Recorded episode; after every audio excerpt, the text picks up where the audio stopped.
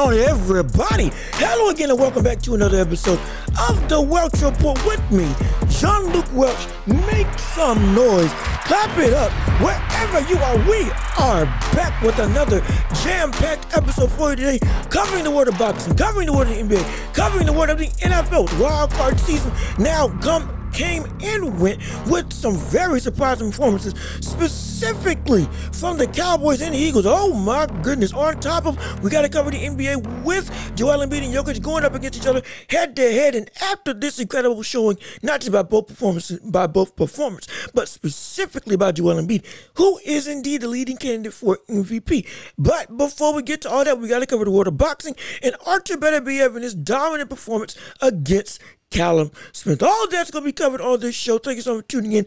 Thank you so much for listening. If you're, again, we're available on Spotify, Apple Podcasts, Google Podcasts, wherever you can name us, we are there. If not, we will get there. And right here on YouTube, leave a like on the video, comment your thoughts and opinions, subscribe to the channel, and share the show with everybody that you know so we can build up this empire of a community together. That is right. Get to 1,000, then 10,000, 100,000. Who knows how big this channel can be with the support and sharing of you, the public and people. So again, thank you all for all of your support, comments, likes. Keep on liking the video so we can get this podcast up and running. Rate us 5 stars everywhere on every podcasting platform. And without further ado, let us jump right into the world of boxing for the first segment. And because we're talking about boxing, it is time to step into the ring.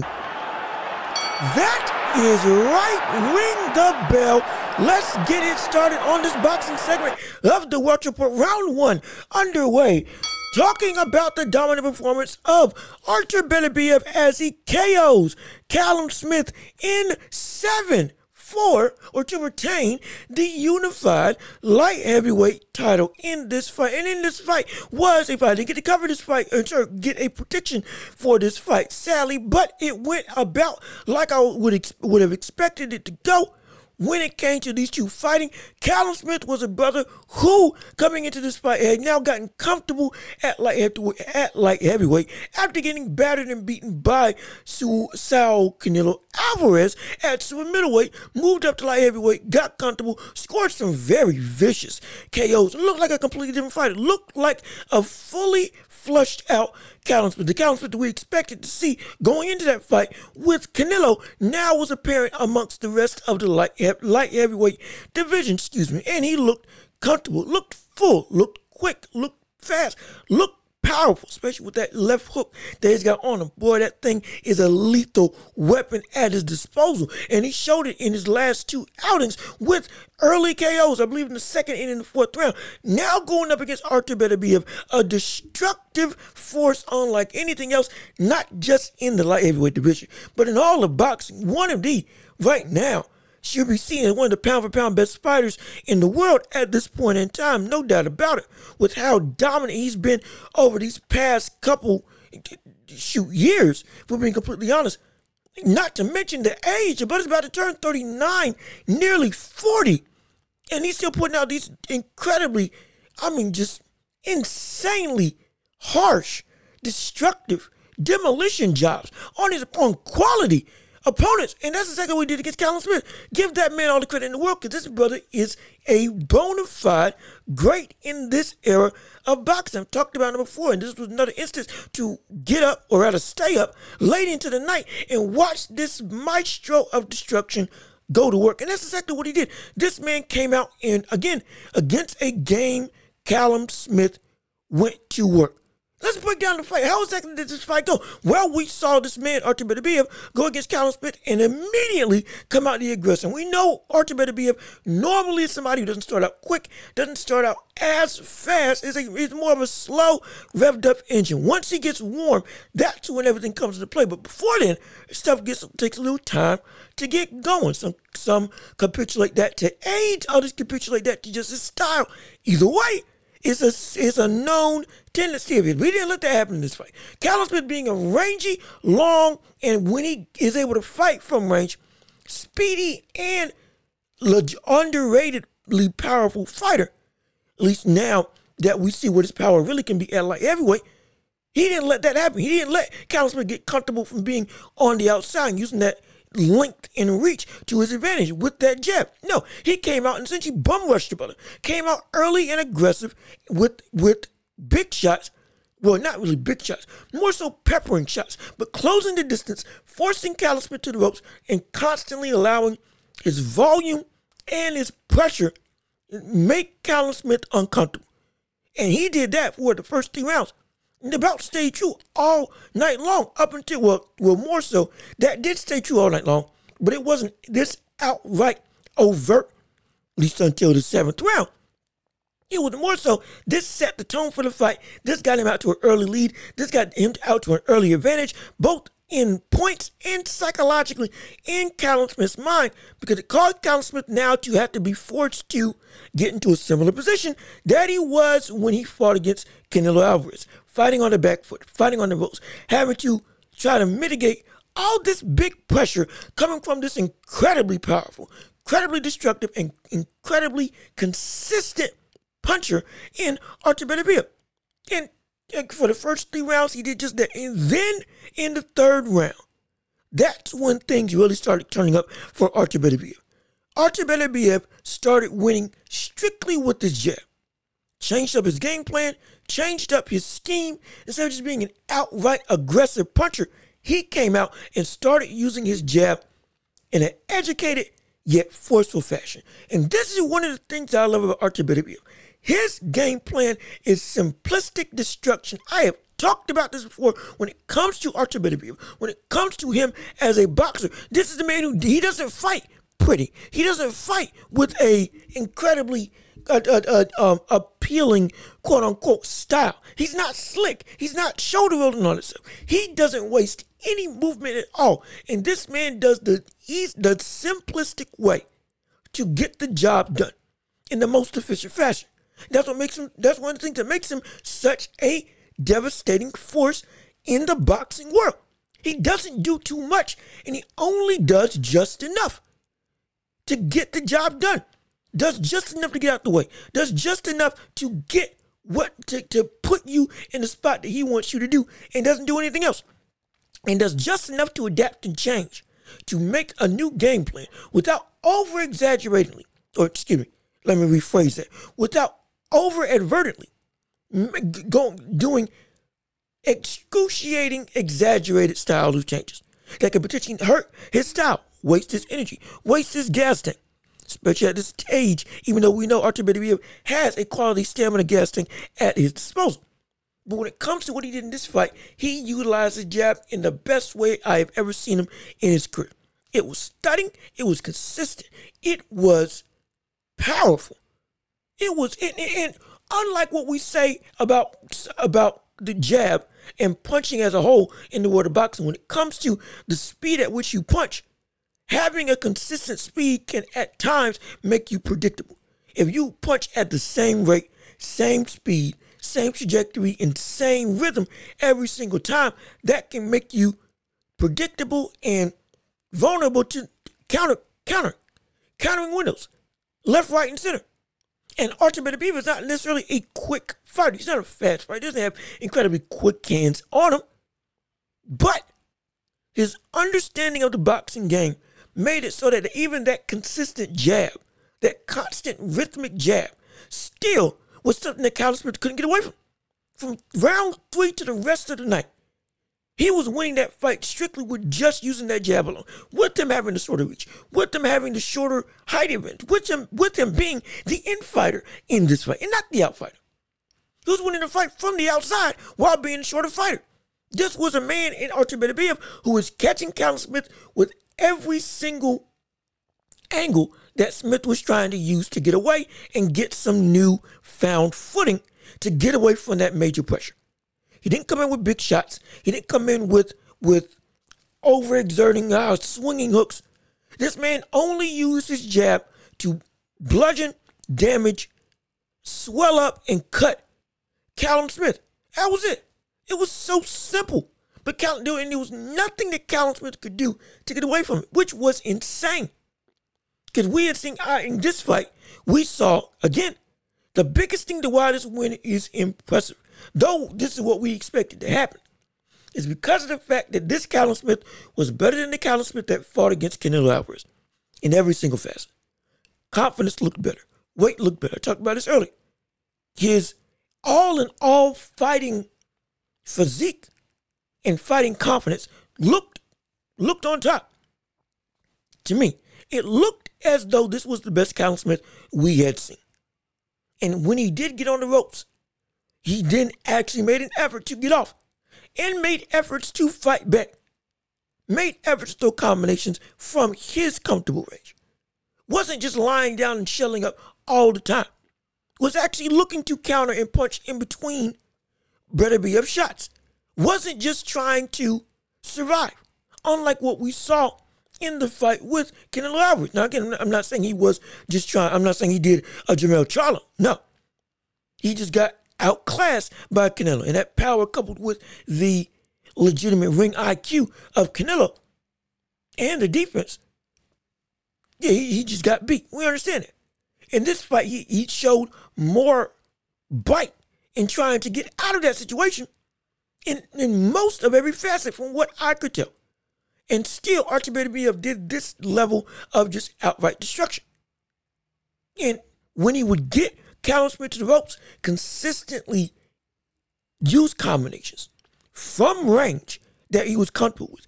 Never smothered his punches. Never got too close to where he couldn't actually do work. Didn't let Callum Smith and all of his different angles and movement confuse him from what was going to consistently work. Was that jab that set up everything else. It was an incredibly flawless performance. It was great. It was phenomenal. And then the power really came into play because we saw him break down Callum Smith. That from that jab alone. From that jab, from the third round on, we saw that jab break him down. We saw that jab hurt him. We saw that jab sap energy. We saw the jab of Artur Beterbiev make Callum Smith slowly but surely be forced into a fight that he didn't want to get into. And from that point on, that's when, boom, we saw everything go his way. Ending in a big round in the fourth for Beterbiev. Continued domination in the fifth and sixth. From that jab going into, again, hooks, attacking the body of Callum Smith. Credit to Callum Smith. He was attacking the body of Beterbiev as well. But we saw Callum Smith, again, use all of that head attack to go to the body with thudding shots. I mean, thudding shots that we saw take effect. Then in the seventh, finally getting that opening, countering Callum Smith with a hook as Callum Smith was throwing a shot of his own, stunning him, knocking him down, and then knocking him down again. And then having his corner come in and stop the fight. This is a fighter who has never been knocked down or knocked out before by anybody, by any weight class, including Canelo Alvarez. And Artur Beterbiev got it done. This, again, is a testament to his outright dominance as a boxer. The simplistic destruction is exactly what it is. It's just simple. It's nothing grandiose about it. It's nothing outright, oh my gosh, look at the moves, look at the slipping, look at just, it's nothing like that. It's just, it's simple, effective, nonchalant almost, and it's mesmerizing to watch because it's like this brother's doing so much without doing anything at all. It's insane. It is insane. Defense was some of the best that I've seen with Artur Beterbiev in this fight. With him being able to catch a lot of Callum Smith's punches. They were starting to get around the guard of Beterbiev, but then he adapted. Changed the angle that he would put his guard up and changed the distance that he would step back from. Slipping, simple left to right. No exaggeration at all, just down. It was just simple. Inches, that's all he did, just inches. When the big shot would come in, would step back out and then work his way back in. Nothing in a ooh-wee type fashion, in a oh my goodness type of presentation. It's just simple.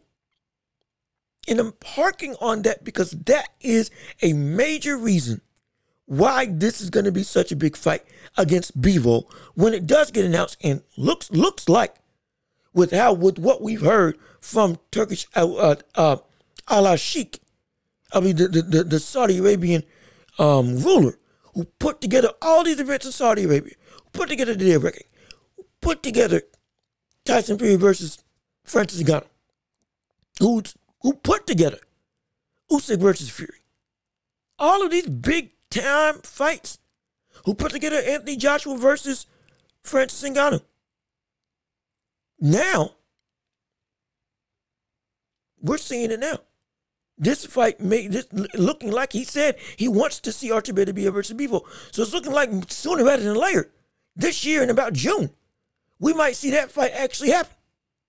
And so simplistic destruction is important because that brings me to the next segment of the show. After that dominating performance, after him retaining the unified lightweight title, with his eyes now set on Bivol and seemingly that fight being a lot to happen this year in June, or around that time, June or July.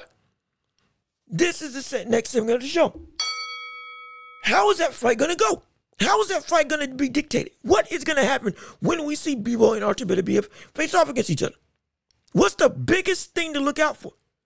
And that thing is essentially the matchup between simplistic destruction and all-around technical wizardry. That's what it is. Both are savants in their own right, but both do it in a different way. But both have eerily similar stuff going on with them when they do fight against each other. That's the thing about these two. When it comes to Bivol versus Beterbiev, this is a fight that's looking to see two people who draw from each other in terms of how they fight stylistically, while at the same time are worlds apart from each other in how they fight. How are they worlds apart? Or rather, how are they similar? They're similar in the fact that they both fight in a style or in a sense that dictates distance management as the ultimate goal. Both of these people, when they're most deadly in their offensive game, both throw when they are at optimal range. Again, one of the few fighters in the world today who don't smother their punches. Both of them. We saw it with Beterbiev versus, again, just now with Callum Smith. We saw it with Artur Beterbiev versus Canelo. We saw it with Bivol versus Canelo. We saw it with Bivol versus Lyndon Arthur. Just recently this year. Both of them fight in a means to where they don't throw punches that are out of their range. They don't throw when it's not necessary, and when they are in range, they maximize, especially when you're on the ropes, by not allowing you to let up while throwing combinations where they are not only at the peak of their range and at the peak end of their shots, but also where they can keep the flow without putting themselves in danger in the process.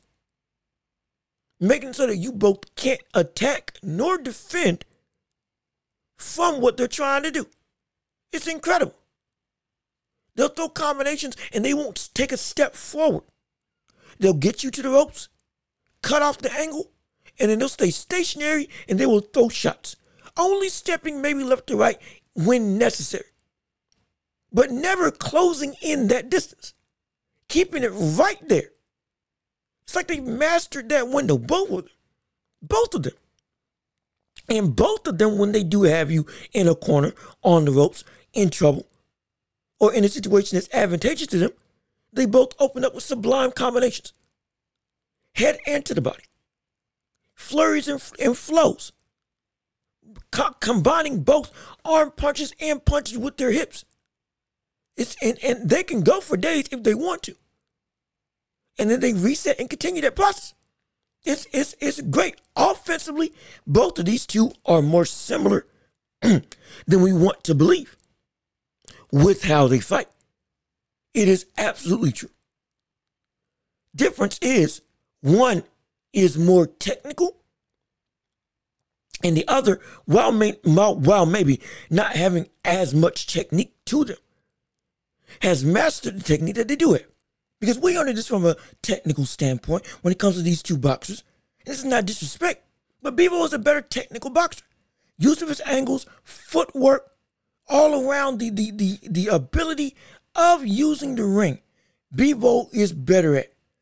It's because that's just part of his ability. That's what makes him one of the best boxers in the world. It's what makes him on the pound list right now. It's not disrespect. It's just that's what he is as a boxer. He's a boxer, a quintessential boxer. Again, just like Beterbiev doesn't smother his punches, but has better footwork, has better use of slipping and defense, as well as being able to get in and out of range quicker and use angles that Beterbiev may not be able to do to make his offense even more diverse. That's just the truth of the matter. That's not disrespect to Beterbiev. That's just what Bivol's game style is, or game plan is, excuse me.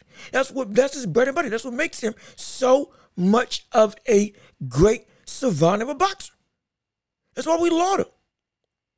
Again, even in the fight with Lyndon Arthur, though we knew Lyndon Arthur was, in my opinion, vastly under what Bivol is as a boxer, and it showed from a talent perspective, we still saw Bivol doing things that Beterbiev just doesn't do.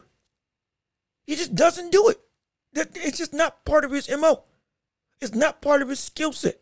Bivol has more in his arsenal. That's just a fact of the matter. Beterbiev doesn't have as much in his arsenal, but he's mastered what he does have to maximize his biggest weapon, which is pressure and power.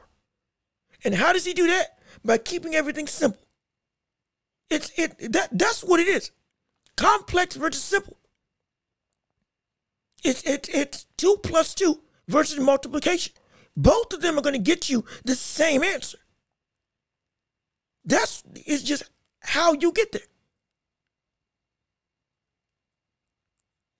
That's what it is. That's what this is. Maybe math isn't the best example, but you understand what I'm saying. It's a complex, diverse skill set in Bivol versus a simplistic yet incredibly effective, destructive skill set in Beterbiev. Because you can say what you want. This isn't disrespect, because that simplistic style has gotten him the highest knockout ratio of any boxer on the planet today, who is a champion, 100%, 20-0, 20 KOs. Nobody has seen the end of a fight. Nobody. So, and these are quality opponents as well. Has retained all of those belts for a reason. This isn't just a fluke. No. It's the duality of person. Somebody who is done, who has so much and uses so much at his disposal in Bivol, versus somebody who does a few things, but those few things are mastered and destructive on every front, and it gets the job done just the same. Gets the job done quicker, excuse me. But both of them accomplish the goal of winning the fight, and both are savants in their own respect. And so can the complexity of Bivol outmaneuver and outbox the simplistic, destructive ways of Artur Beterbiev? That's what this comes down to. And some would say yes, some would say no. For me, I say this is as close to a 50-50 fight as you can call it. And I have a better breakdown of the fight later on. No, don't get it twisted. But the biggest thing that you should look out for when it comes to this fight is the difference in power. That, in my opinion, is going to be the biggest change in all of this, because they're so similar. And both of their styles are incredibly effective and can counteract each other perfectly. Bivol's volume and angles can confuse Beterbiev and get it so that not only does he get up on points, but he evades shots, frustrates Beterbiev, confuses him, and then he's able to win the fight by a split or unanimous decision because of the amount of offenses he was able to do and to mitigate how much destructive pressure and power Beterbiev was actually able to incur in the fight, it could go Bivol's way. Or we could see Beterbiev negate the technical wizardry of Bivol and flip the script and cause Bivol to be the one not just getting pressure, but now we also can't get away. Similar to what we saw with Callum Smith. And then eventually, boom, get him out of there. Both styles can counteract each other in a multitude of ways. But the biggest difference is going to be that power more than anything. And I say that because what did we see when we saw Lyndon Arthur go up against Artur Beterbiev? Again, Lyndon Arthur's a tough brother. Credit to him. That's no disrespect to him. No disrespect to him at all. None at all. But to a degree, he was fighting to survive to some degree. Incredibly defensive. Wasn't really putting out as much offense at all. And Bivol was unabated in his ability to throw all night long. Nothing coming back at him. And this was the most I had ever seen Dmitry Bivol sit down on his shots, throwing punches, full force, full power, with the intent of hurting and getting him out of there entirely. That was the main goal. And this was the most offensively centric I've ever seen Bivol. Threw caution to the wind to some degree, even with how technically sound that he is normally at all times. He was willing to sit there, throw flurries on top of flurries. In some instances, 10 to 30 seconds of just straight up offense with nothing, with no defense in mind at all. Looking to get the KO, looking to fight against the stigma of being a quote-unquote boring fighter, all because he's so well-versed in the world of boxing and in what to do inside the ring that he can make a fight seem boring just because he can make it so his opponent can't hit him. And he's able to score at will. But he doesn't, because he doesn't go for the kill, it's just, boom, I can do whatever I want. My opponent can't do anything to me. And if knockout comes, the knockout comes, but I'm going to make sure that I'm always on my P's and Q's every single point in time. That is, in terms of the fighting world, the correct mentality, perfection that you want in terms of how a boxer thinks. However, that can lead to some boring instances, which is a stigma that he has gotten unfairly, but because he didn't score KOs left, right, and center, boom, or doesn't stun opponents every single time he goes into a fight. People say, it's boring, it's sleepy, even though it's not. It's incredibly beautiful to watch. He's a maestro, a painter, an artist. That's what Bivol is. But, because he doesn't just score big knockouts all the time, gets deemed a boring fighter, which is not right. But he was actively fighting against that stigma when he fought against Lyndon Arthur, and still he couldn't get him out of there. Lyndon Arthur's tough, like I said before, but still he couldn't get him out of there. Though the drastic difference in skill set, ability, talent, pedigree, and boxing ability was all there, still he couldn't get him out and knock him out. I believe he might have knocked him down, but never knocked him out. It was unanimous decision. And because of that, that brought something to mind. This is a situation where we could see Bivol and his boxing ability potentially not be enough. Because we could see that his power can't keep Beterbiev off him. And with Beterbiev being simple and just doing what he needs to do, if that indeed does bode true still in this fight, which I could almost guarantee that mentality is not going anywhere, then that means that the best way to get from point A to point B is a straight line. And if that's the case, and we see that Bivol's power isn't enough to get Beterbiev to at least respect him, to respect what's coming back at him, to respect what can potentially land against him, then we can see a situation where we see Beterbiev now just walking straight through. I'll eat some shots to get to you. I'll take punishment to get to you and land on you. And from that point, we could see the technical ability of Bivol then go out the window because now it becomes ineffective. Because Bivol, again, he doesn't waste energy. So because he doesn't waste energy, he'll just go straight through you. That doesn't mean that he's not smart in his own right as well. He will also be able to cut off the ring. He will also cut off exit angles. He will eat shots to get in range, and then when you try to escape, make it so that you only have one path. And that's to where he wants you to go in terms of Beterbiev. And if we see that happen, now we could see Beterbiev essentially strip Bivol down to where you now have only at your disposal the same skill sets as me. And if it comes down to that, now you're forced to eat shots. If you want to have any form of, you got to fight out of my pressure instead of just evading it outright. That's what he did to Callum Smith. That's what he's done against every other opponent. And if it bodes true that Bivol doesn't have the power to get Beterbiev to respect, which I think is going to be true, now we can see that the power difference, again, like I said, is going to be the biggest factor in the outcome of this fight.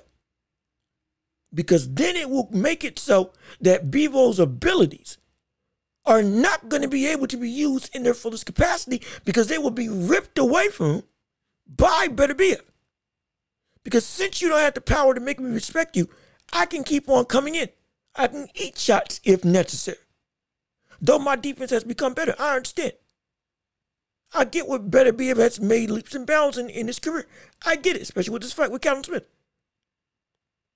This is the best defensively I've seen Beterbiev beat to this stage in his career. I'm not saying it's Floyd Mayweather, but I'm saying it's good. It's really good.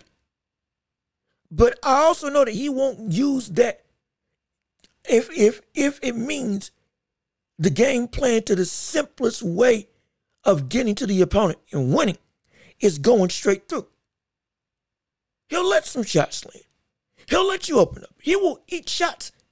And he'll be as defensively sound as possible, but he'll eat shots when he needs to. He'll eat punches when he needs to and force you into a situation where now you got to fight out of my pressure. And it'll strip away Bivol's skill set to be able to utilize the whole thing, to be able to utilize footwork, to be able to utilize his jab to the fullest of its ability, to be able to have the ability to use off angles and different looks to confuse and score on his opponent. Make it so that Bivol now only has the same tools that Beterbiev has. And when it comes down to that, now, what will Bivol be able to do? And this is going to be a situation where it's going to be running out of stamina, like with Canelo Alvarez. Somebody as powerful as Artur Beterbiev, who's stronger than Canelo, more destructive than Canelo, who Bivol gave credit to because of how much Canelo was attacking his arms and guard, which you saw on his body physically. With somebody that powerful and that determined, when you get put in that type of rock in a hard place, if you can't fight out, we could see a situation where now Bivol gets bloodied, beat up, and KO'd. It's a real possibility. Whoever you have in favor in that fight, there's a real situation where we could see Bivol get KO'd by Beterbiev because everything that he wants to use gets stripped away.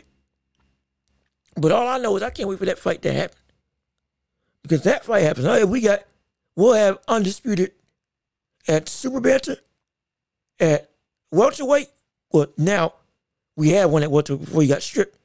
But super middle, light heavyweight, and at heavyweight. Landscape of boxing is changing for the better. And I'm loving it all. Loving it all. Now switching gears from the world of boxing into the world of the NBA, talking about the Pacers, who now just about 50 minutes ago just traded for Pascal Siakam. That's right, Tyrese Halliburton and Pascal Siakam now will be teammates together on the Indiana Pacers, who I believe are what, 6th in the East at this point in time. Tyrese Halliburton having a absolutely phenomenal season, making themselves out to be one of the best point guards in the league today, one of the best passing point guards that we have in the basketball world. Now teamed up with Pascal Siakam, a very good quality star, and he is a star. Again, maybe not be on the bigger tier of stars, but he is indeed a star on that team. And now pairing up with Tyrese Halliburton, this can be a situation where their offensive firepower has just gotten ramped up. Maybe not by much, but by at least an amount that you have to respect and say, okay, this can turn into something if it pans out. This can turn into something very advantageous for that team. And again, details of the trade: Pascal Siakam got traded away from the Toronto Raptors. Raptors receive Bruce Brown, Jordan Nwora, excuse me if I'm pronouncing it wrong, and 3 first-round picks, and the Pacers get Pascal Siakam. And this trade's been talked about, rumored about, for a couple weeks to a couple months now, and it makes sense. The Toronto Raptors are in complete rebuild mode. They're trying to build from the bottom up, retool in the draft and potentially in free agency, and they'll probably trade away Bruce Brown and potentially Jordan Nwora if they can get some more first-round picks in the process to bolster up their backload of options to have in order to get and develop through the draft. Get potential underlying stars in the draft and potentially find a new franchise player. Or use those draft picks in the draft, not just to draft players, but also to trade for other core pieces once they do have their franchise. There's a bunch of ways that this can go for how this Toronto Raptors team wants to work. But point blank being, this is a sign that is full and entailed going to be rebuild mode for the Toronto Raptors and the city of Toronto. Oh, how far they've fallen from their championship days in with Kawhi Leonard and us. But again, every team goes through this. It's a cycle, and this is a cycle that now they have to go through and essentially retool. We understand it. Now when it comes to the Pacers, what did this put this team at in terms of the duo? How good can this duo actually be? And this duo can be, again, what is the ceiling? The ceiling is a potentially team that can upset a lot of other squads in the playoffs and make a fast track for their ability to be a legitimate title contender within about 3 years with Pascal Siakam on the team, if he signs long-term. Because, again, I believe this last year of his contract on the Toronto Raptors was going into free agency at the end of this season. So if he does sign and stay with the Pacers for a long-term deal and they agree, okay, this can be looking good. This could be looking really good. Because, again, like I just said, with the firepower of Tyrese Halliburton and his passing ability, with what he's done with this current roster, which is not really, again, it has Miles Turner, respect. It has other good quality role players.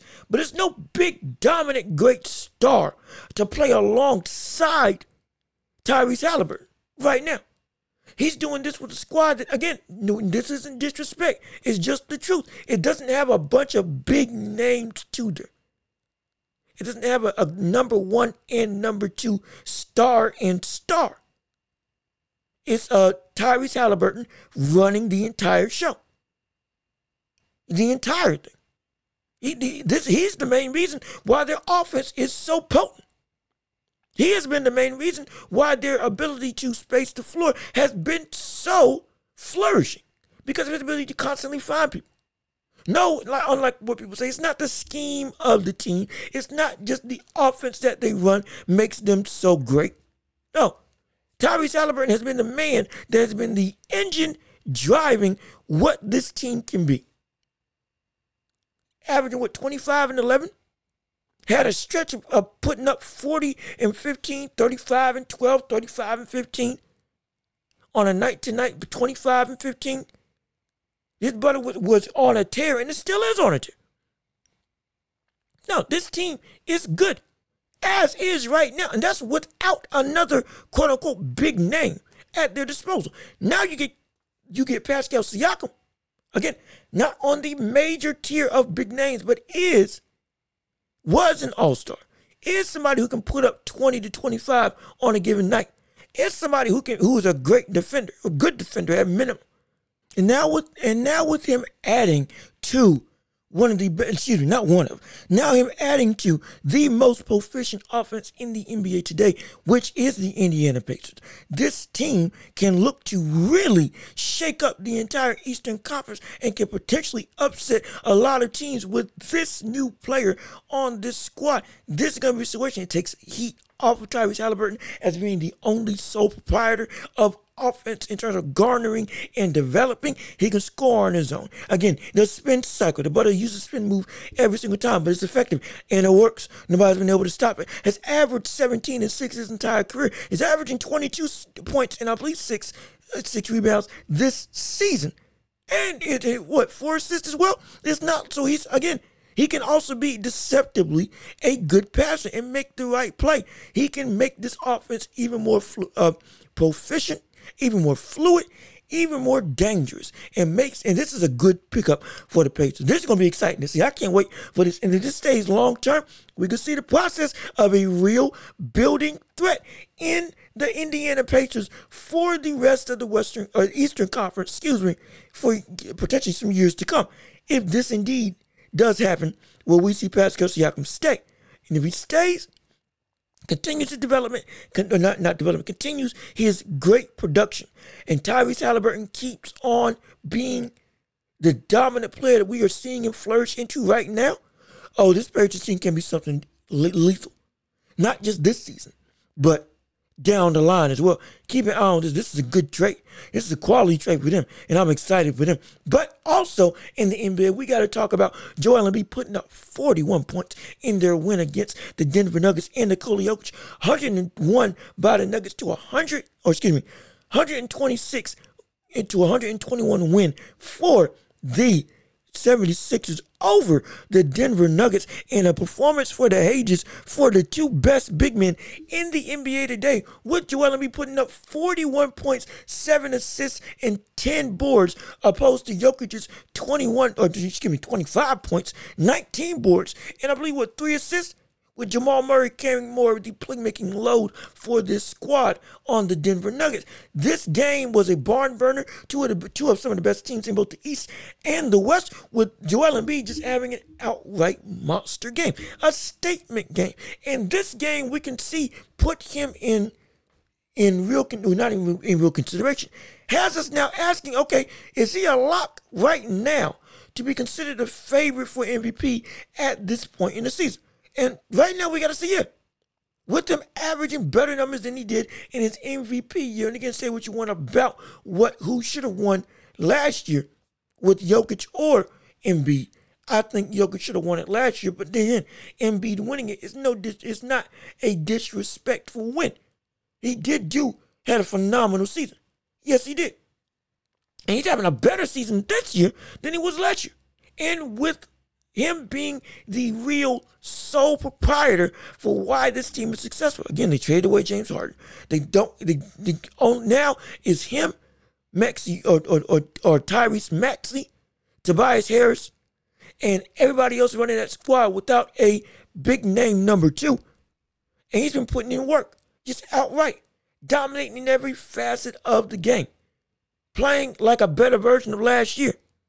88% from the free throw line, 36% from 3. 54% from the field outright. Defense has gotten great. Offense has developed even more. And what he did against the Nuggets was a demolition job. He could not be stopped. Could not be stopped at all. This man, Joel Embiid, has been putting in so much work. Right now, it's no harm to say that he's the favorite to win MVP at this stage in the season. Should be the leading candidate, in my estimation. And yes, we know we got Jokic averaging 25, 11, and 8. Just about 25, 12, and 8. Had 11 offensive boards in this game alone. Him offensively, even with him not passing the ball. Not just scoring, keeping the offense alive, out-rebounding everybody on both teams. We see the effect that he has on the game. This is not a knock at Nikola Jokic. Again, while Jokic, in my opinion, is the better big man in terms of all-around ability, but Joel Embiid right now is having a better season and should be MVP. And Joel Embiid right now, if he keeps playing like this, we could have a real conversation that, hey, maybe the best big man in the league isn't Nikola Jokic. Now, we still got a ways to go before I make that claim. Oh, we still got a ways to go.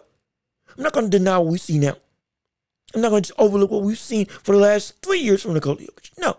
Nikola Jokic is still, in my opinion, the best big man in basketball. One game doesn't just define everything outright at this stage in the season. No, it doesn't. And with the numbers that Jokic is putting up, and with some stuff he's done this season alone, literally perfect games from the field, 25, 11, and 10, 25, 15, and 12, affecting the game without scoring more than 10 points, and still feeling like he's unstoppable. That's undeniable. We understand that defensively, he's not the best big man. We get that. Though he's deceptively good. Again, he may not be a shot blocker and not athletic, but he knows how to position his body, get in the way, and affect the opponent. Somebody like Joel Embiid, you just can't stop. It's just a given. You just can't stop that. Right now, you just can't stop that level of production and physical presence. Because again, he's a physical player. But Jokic is, again, footwork is still better. His shot-making ability is, my goodness, well above Joel Embiid. Down in the paint, he's just as lethal. It's just his bread and butter is passing, while also being a dominant scorer and nonchalantly putting up 30. It's a ho-hum 30, rather to allow 30 that we see Joel Embiid do. But they're both incredibly effective. But for me, it's still Jokic is the better big man. But Joel Embiid right now should be leading candidate for MVP because his production at this game, at this stage in the season, is undeniable. It's just undeniable. And we got, again, and will it keep on going throughout the season? Most likely. But still, like with everything, consistency is always the key. And we have to see that come to fruition. But, again, this matchup just never gets old between these two. This matchup never gets old. It never gets old. Looking at Joel Embiid and Jokic whenever they play against each other, it's always a game that you have to tune into. Whether you're a big-time fan or a casual, this is a game that you always set your calendar for. Because you know what they're both going to bring to the table. And both of them can't stop each other. They just can't. Jokic can't stop Joel Embiid. And Joel Embiid can't stop Nikola Jokic. There's nothing that can be done. And both are playing at the peak of their powers. Both got help. Both teams are some of the best in the league right now, with the Sixers being third. Again, this is without a big-time secondary star. Solely with Joel Embiid running the show. They are third in the East. And Nikola Jokic got his team, what I believe, in the top five in the West, if not at minimum sixth. No, it's insane what these two are doing with their respective teams. And I love to see it. I love it. But by the All-Star break is when we're going to have a clearer picture as to who is indeed the better person. And potentially who indeed is the best player in the world. Because coming into the season, it was Nikola Jokic. Unequivocally. Absolutely, it was Nikola Jokic. And as the season kept progressing, Nikola Jokic still is that guy. Now where we see Joel Embiid performing at this point in the season. Now there's a real question. Now it's not just, for the most part, irrefutable. Now, hey, there can be a real instance where we can be saying Joel Embiid is actually the best player. I'm not saying it's going to get to that point. But the prospect now has become apparent. At least for me. Maybe you have him as the best. Maybe you have Giannis as the best. Maybe you have Jokic as the best. Whoever you have, There's a real distinction that stuff is being challenged. And Joel Embiid is shaking up the landscape of the hierarchy of the NBA. We always knew that he was up there amongst the elite of the elite. We knew he was top five. Dude was top three, we're being completely honest. But where he was something to be disputed. Now that muddy, foggy conversation might be starting to clear up a little bit if he keeps performing like this. But we just have to wait and see. We just got to wait and see. And finally, as we go into the last half of the show, we have to talk about the NFL and with the specifically all the craziness that happened with the wild card season. Again, Chiefs move on and route the Dolphins. C.J. Stroud has a phenomenal game going up against the Cleveland Browns, muddying the essentially resurgence of Joe Flacco. Big game Joe, who had been having an incredible run on the Browns this season with Deshaun Watson being on the sidelines. Now put that to an end. One of the youngest quarterbacks to get a playoff victory. Had one of the best games in his playoff debut. Taking this team, the Texans, who were bottom of the barrel, into a real playoff contender, which nobody expected. It's hats off to him. Hats off to C.J. Stroud.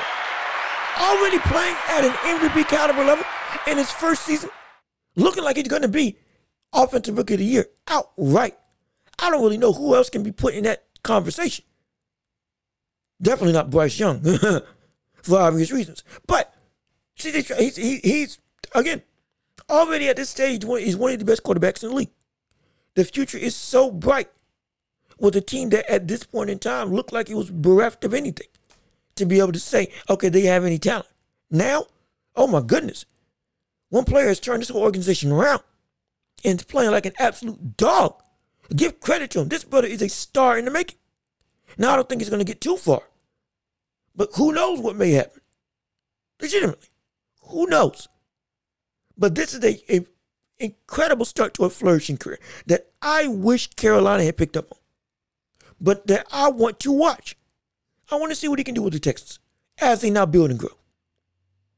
As they now look to be now a situation where okay, we can actually, with this brother, we can get some people that want to come to Houston. We can get some quality players now to be able to want to sign it, because we're not just a bottom of the barrel franchise no more. We got some light. There's a light at the end of the tunnel, legitimately. Oh my gosh.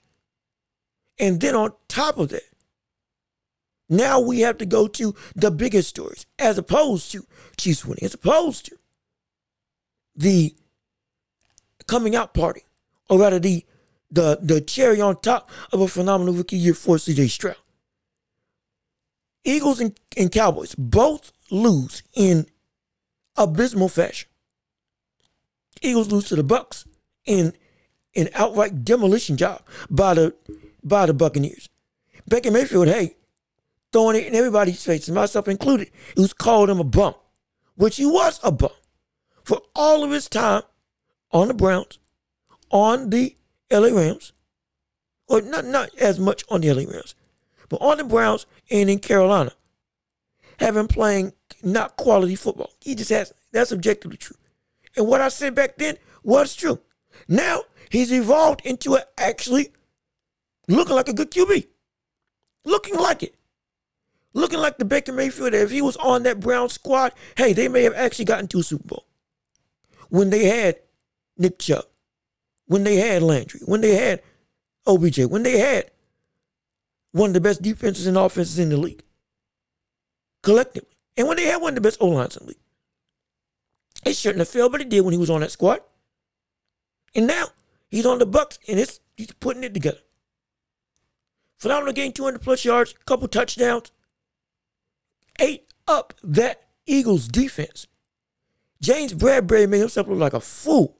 My word. Coverage was abysmal. They couldn't get anything going.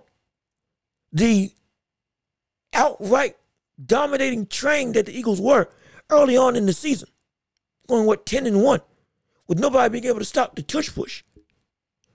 seemingly one of the most effective plays in football for them specifically. Now all of a sudden it's null and void. This Eagles team just fell off the map as the season went on. To everybody's surprise, myself included. What the world happened? What in the world happened? It's a legitimate conundrum. And I don't have the answers for it, which is sad. But the one answer I can potentially hypothesize is the fact that their roster is built not like the contending team that they were looking to be. And they truly are a regular season type team. Just not a playoff squad. Because look at what happened when they got to the playoffs. But see, that question can be applicable to them, but I can't apply it to the Cowboys. That's where stuff gets confusing. That's where stuff gets strange. How is it that this Cowboys squad, with how good that they were on paper, how much quality offense and defense that they had, one of the best defenses in the league, top 5 defense in the league, top 3 offense in the league, everything at their disposal, had a cornerback core that was one of the most potent interception teams in the league, broke the record for most touchdown pick sixes in a season, something we never thought would see happen. Something that got Jim Nantz out of his seat. If it was Jim Nantz that was on that call, whoever it was. A literally historic moment. Defensively looked phenomenal. Michael Parsons looking like a dog, like he always has. Dak Prescott, Tony Pollard, CeeDee Lamb, Gallup, everybody showing up and playing quality time, quality chemistry games together. Looking like a bulldozer of a franchise. Looked more than just an on-paper good squad. Looked more than just like a regular season team. Everything should have been that this team is equipped to get to a Super Bowl. This team is equipped to be able to be a playoff performer. Nothing about this organization showed any signs of just regular team status in terms of a hopeful Super Bowl contender. And nothing looked like it was going to be a situation where this team just collapses. Lo and behold, they get routed. They get absolutely routed. Destroyed by Green Bay, a team that by all accounts they should be better than. And again, credit to Green Bay, their defensive scheme was phenomenal. Phenomenal. Had Dak Prescott in fits. And this is Dak Prescott, who had overcome the allegations of not being able to be a playoff performer or not being able to be a consistent performer, mainly because of his actually ability to be consistent and throw, and not nearly as many interceptions that we have seen throughout the entire tenure of his Dallas career. That's every progression that we would see him make. He would always regress and turn into an interception god. Seemingly, he curtailed it. Had become smarter, had become more methodical, better pocket presence, better decision maker. Everything looked like they had solved the riddle. And Dak was essentially the riddle. If Dak Prescott played consistently, this team can get to a Super Bowl. That is what happened. And look at what happened. Falls apart in this game. Yeah, he throws for 400 yards. See, I believe, was it 86 or 66 QBR rating? Does 2 interceptions. And, I mean, just has nothing going for him against a Green Bay defense that shouldn't have been able to compete with that level of offensive firepower. Seemingly, with what we knew the Cowboys could and were doing throughout the season. Yes, we hear it all around the world now. Cowboys, see, what can go wrong will go wrong. They were a regular season team all along. We should have never trusted them. Yeah, in this case, we should have. Because in this case, they seemed like they had nixed the issues. Now they're befuddled, and I'm befuddled.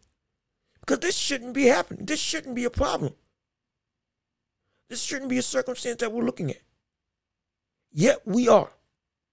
I legitimately have no answers for what the Cowboys should do. This was their best opportunity to get to a Super Bowl. This was their best shot. They, amongst all the other years I had seen this team compete, no opportunity, no roster looked like it was equipped to get to a title more than this one, where their defense was up to the tops, offense was up to the tops, and their QB was playing like their QB needed to be. Seemingly nothing could go wrong. Nothing could be, the bottom couldn't just fall out. There was no way. It looked like this team was going to be built to be foolproof in terms of from a personnel standpoint. Everybody has something to contribute, and everyone is legitimately a threat on every facet of the field. And they got the chemistry to be able to not fall out to this big of a degree. And now look at where we are. It's insane.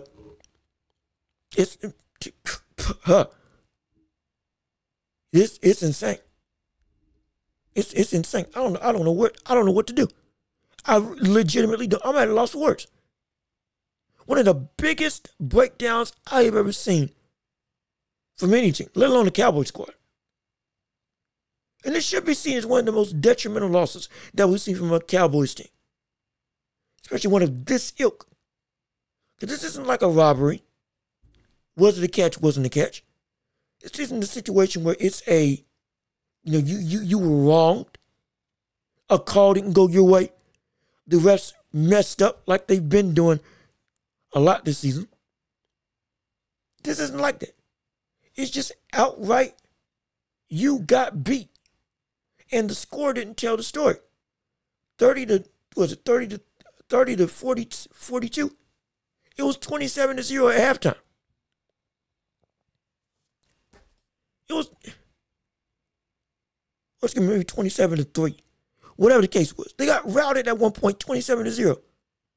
Straight back-to-back scores. And there was nothing they could do. Green Bay almost looked like they let their foot off the gas in the fourth quarter, which is why the score got to what the score was. It was sad. It was just sad. It was just outright sad. And it's, I legitimately don't know what to say. Maybe it's the coach. Maybe Carter's got to get out there. Maybe it's him. Maybe it's the QB. I don't know. There's so many things that you can point to as to why this loss was so egregious that it's a number of problems. They got to clean house. They have to clean house with how they go about this whole organization now. Maybe clean house is the wrong word. They got to renovate. Because this just shouldn't happen. There's a retooling that I didn't expect ever to happen. At least not to this degree. And now, Dallas is in dire straits because this was supposed to be it. And all of a sudden, they feel like they're back at square one. It feels like Dallas is back at square one. It feels like they are right back to rebuilding again, though they have everybody on the roster that are quality players. It doesn't feel like it. It feels like now they are retooling, restarting. All just, oh boy. You're almost in shock. You are almost in shock. Because it just doesn't make sense. Doesn't make sense exactly what we saw from Dallas. Yet it happened. Yet it happened. And it's just, it's insane to see. That's all I can say. It's just insane to see. Also, real quick, Dallas went out, finally got their first playoff victory in 33 years. What a phenomenal, and against the LA Rams and Matthew Stafford. My goodness. Congrats to them. I'm telling you, I was big on Detroit in the past. With them now having a coach they can actually fall behind and galvanize towards and actually want to play for it, look at what this got this team. Jared Goff playing great. Running game playing great, though they seemingly lost their best running back. Everything is clicking for this Detroit squad. And this could be a Cinderella story in the making. Who knows? Oh, we'll just have to see. But anyway, Dallas finally got their victory. And credit to them. Phenomenal. 33 years of a drought. It's finally over. Thank goodness. Potentially could be the feel-good story of this NFL season. If it ends with an unexpected Super Bowl win, who knows? Everything's so unpredictable at this moment in time in the NFL. We just have to wait and see what happens. But with that being said, this has been another episode of The Welch Report. I have been John Luke Welch. You all have been wonderful. Thank you for tuning in. Thank you for listening. Again, we're available on every podcasting platform. Leave a like on the video. Comment your thoughts and opinions. Subscribe to the channel. And share the show with everybody that you know so we can build this franchise of an empire. So we can build this empire of a channel together. Make this old franchise incredible. Build it up. Oh yeah. Keep on feeding me all the support, because we will feed it right back to you in the form of investing back into the show. Absolutely. And rate us 5 stars everywhere on every podcasting platform. I've been Jean-Luc Welch. You've been beautiful. Peace and love. We are out of here.